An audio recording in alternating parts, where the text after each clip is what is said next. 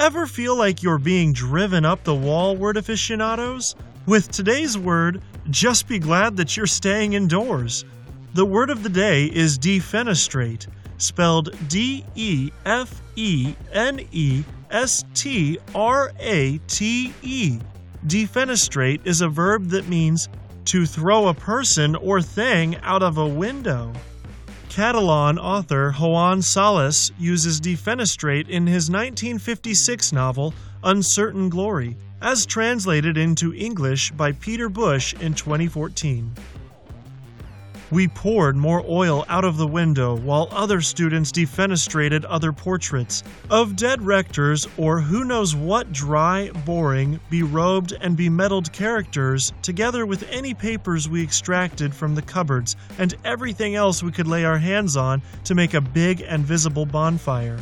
We flung the windows wide open, and after defenestrating everything inflammable and easy to throw down, we organized tables and chairs into a barricade behind the balustrades. Defenestrate is a back formation from defenestration, which means that the verb defenestrate is formed from the noun defenestration. We see this same process with noun verb pairs such as automation and automate, bartender and bartend, and burglar and burgle. Defenestrate ultimately derives from the Latin stem for window, which is of uncertain origin.